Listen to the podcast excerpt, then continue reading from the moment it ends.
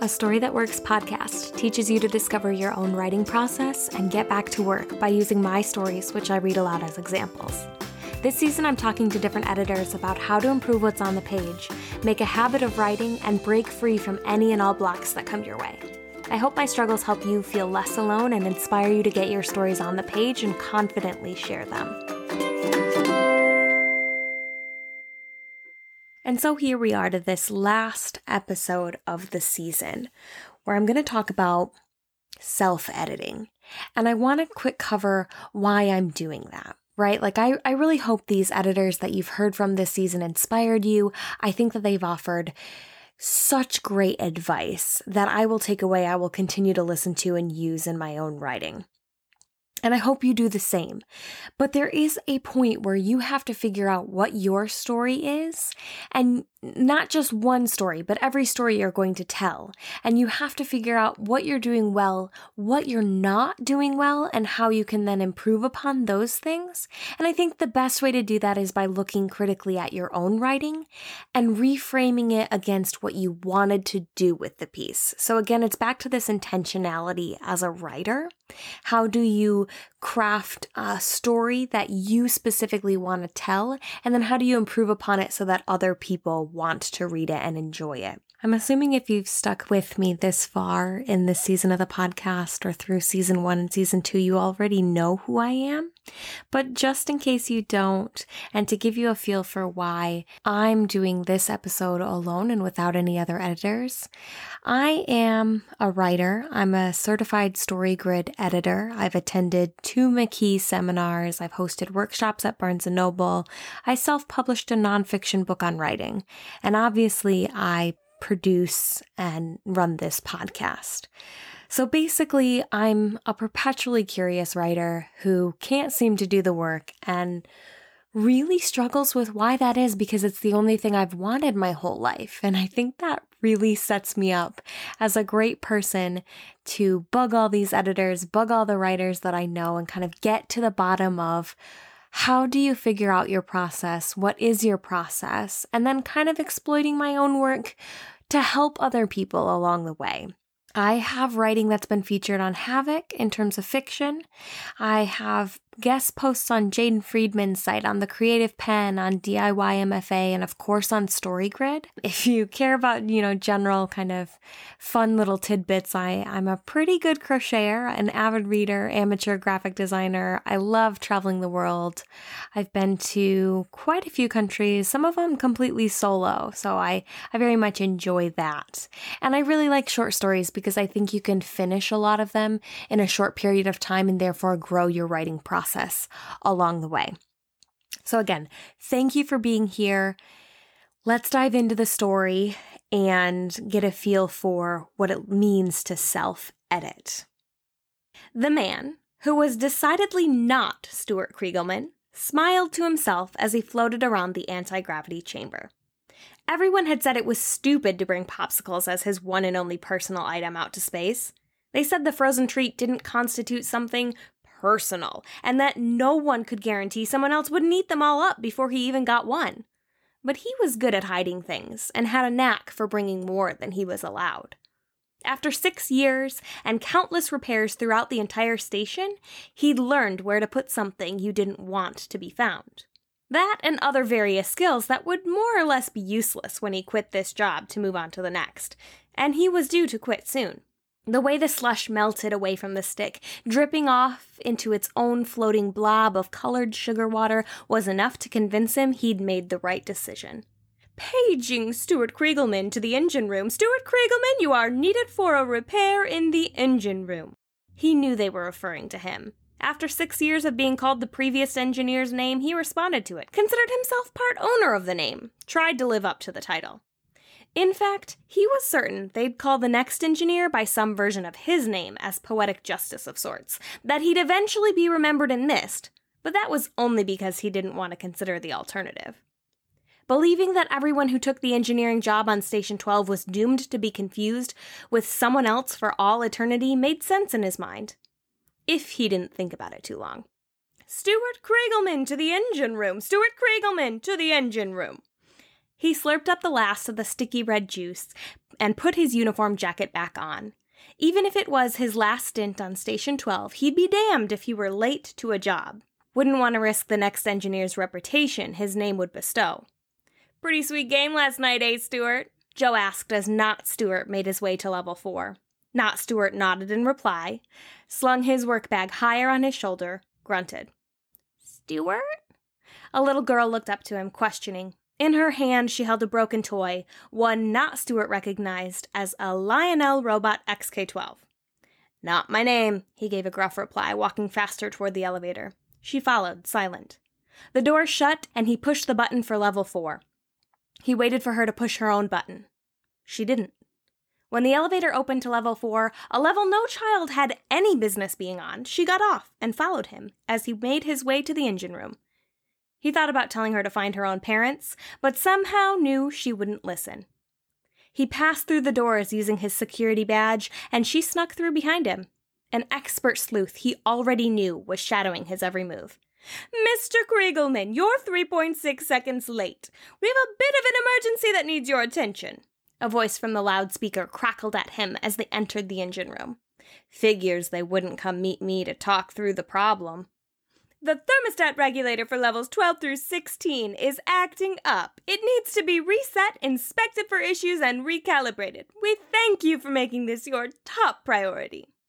He looked at one of the video cameras and gave a thumbs up. Oh, and Mr. Kriegelman, we ask that you don't bring your personal matters to work. We'll have to dock you a few credits for the girl. See that she's taken care of and removed from our secure facilities as soon as you've finished.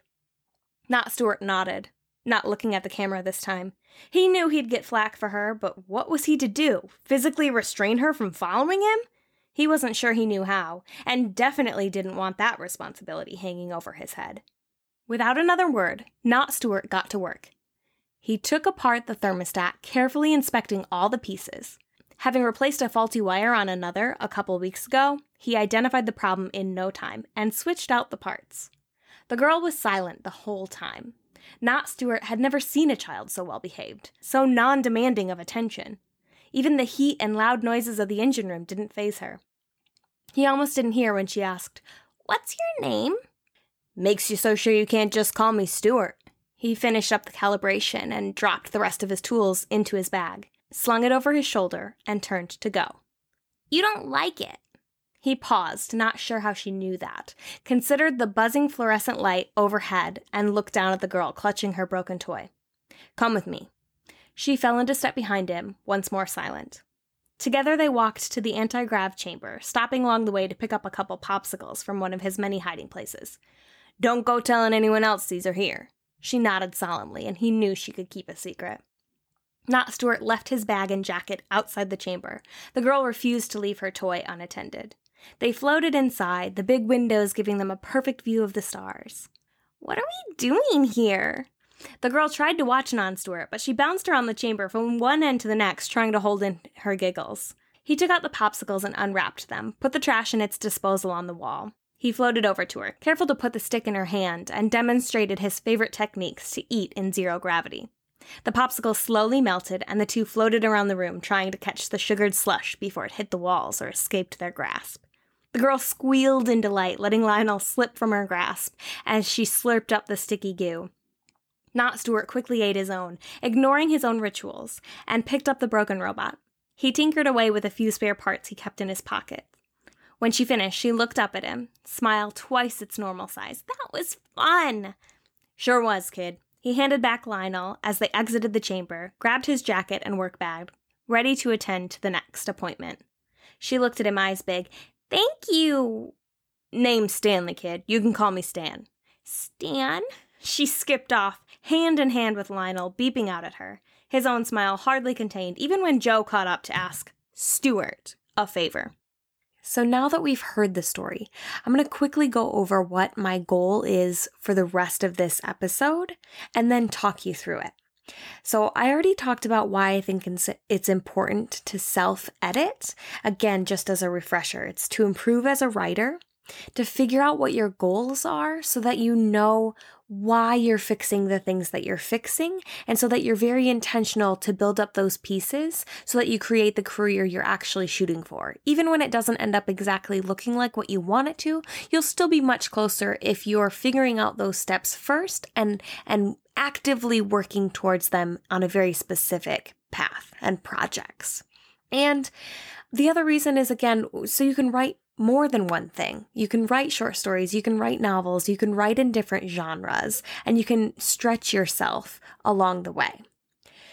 So now I'm going to look at how do you edit? And I think this is a very personal process. It depends on the writer. So it's going to be different for me than it is for you. But what I'm trying to do is give you a bunch of different tools that you can then apply yourself, figure out what works, and iterate along the way. So if something doesn't work for you, try something else, or maybe in different quantities it will work for you. So my specific steps, I'm hoping you'll be able to take away and learn from in order to apply them to your own writing.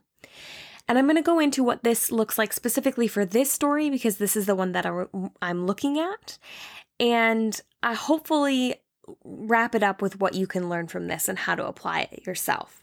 But before we dive into my current editing techniques, I did want a quick refresher on all the things Caitlin and I talked about when we were editing this story in season one.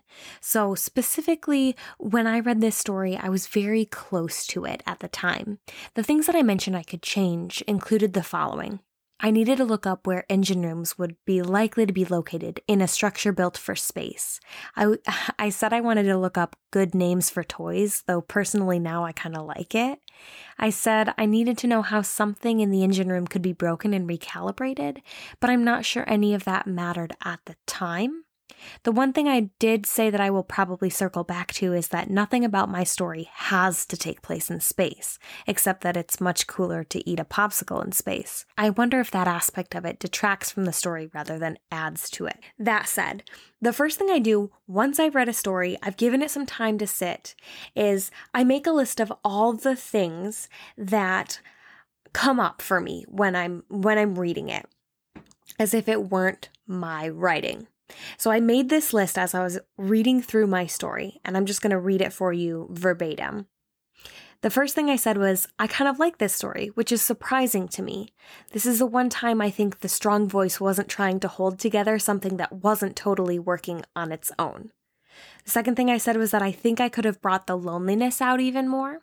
If you're called the wrong name and popsicles are your quote unquote personal item, what does that say about you? Do you have no one or nothing that matters more?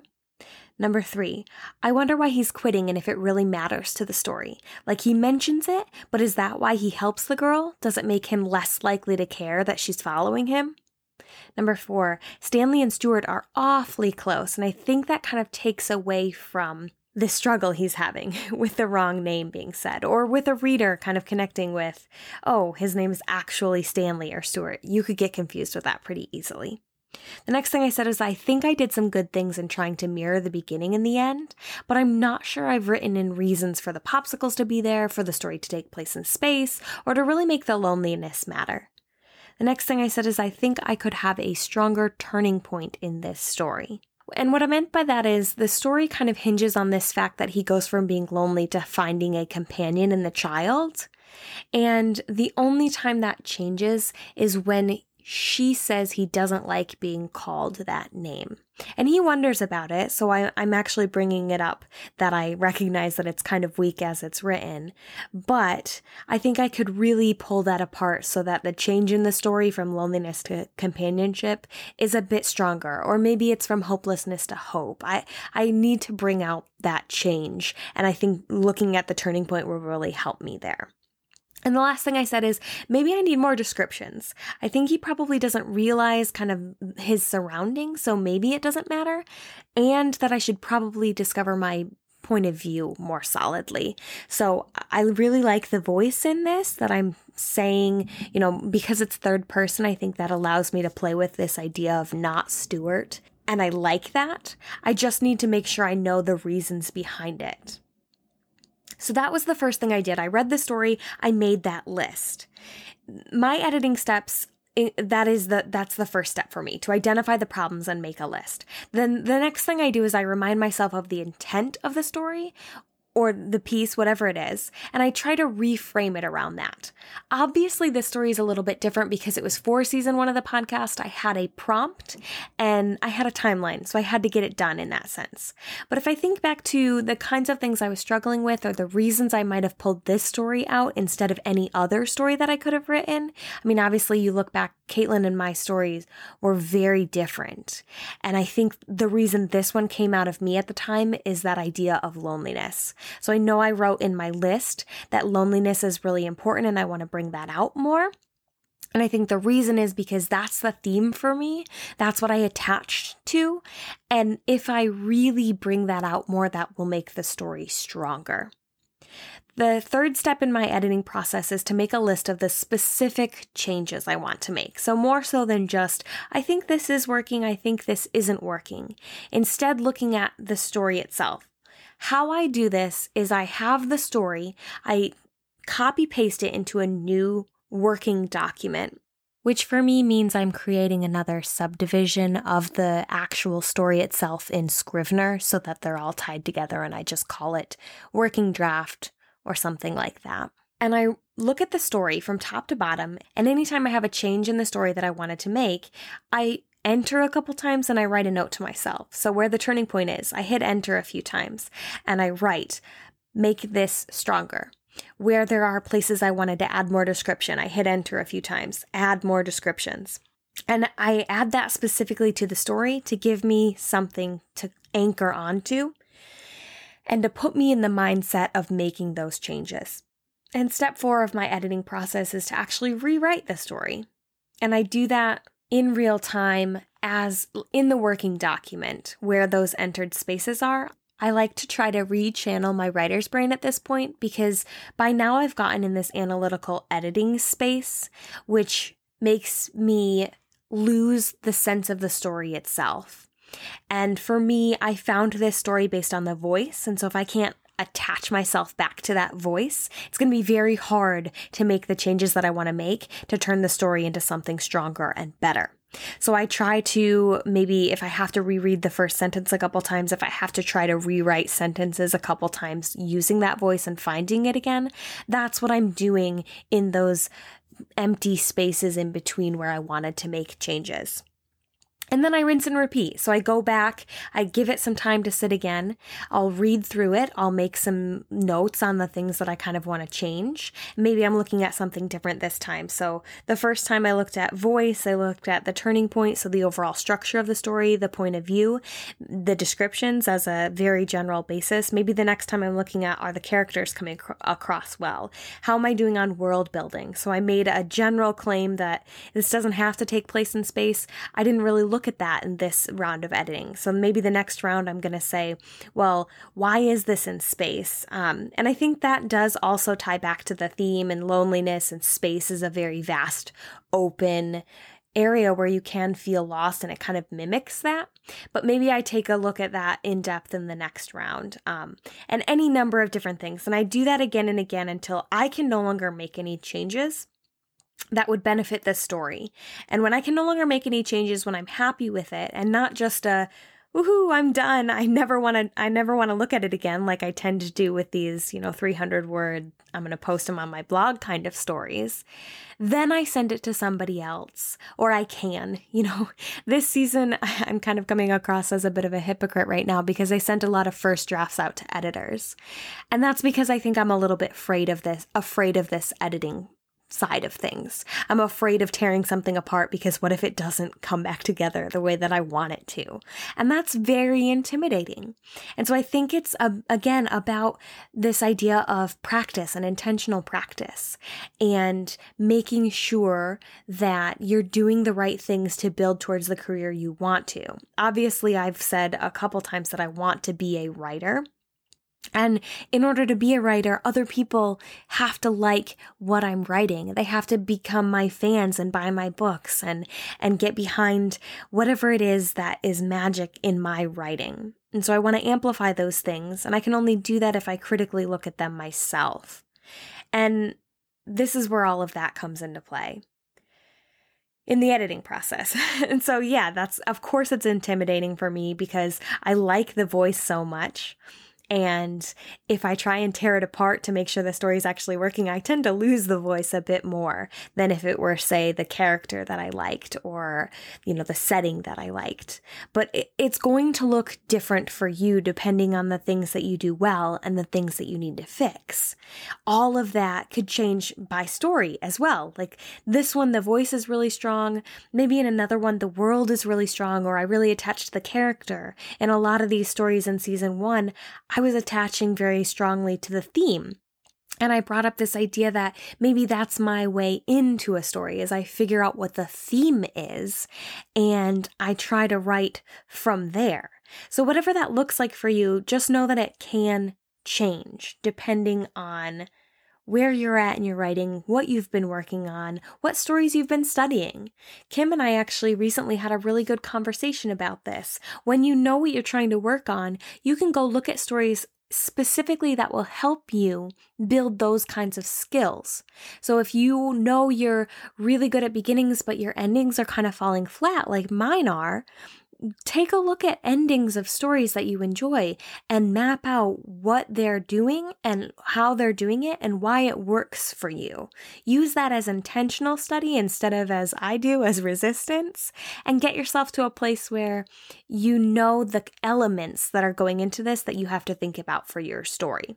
All of that is just to say everything about writing is about being intentional, in my opinion. And I think a lot of the editors that I talk to would say the same thing. You're getting to know yourself so that you can m- put things in your writing not just to heal, but to actually tell the stories that are unique to you. So you're not copying your favorite writer from childhood, or you're not trying to be the next Stephen King. You're trying to be the next insert your name here. So I'm trying to be the next Rebecca Monterusso.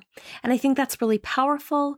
It it actually improves your writing. It makes you a unique writer that other people can get behind. They can become your fans because they're not finding what you're writing in anyone else's work.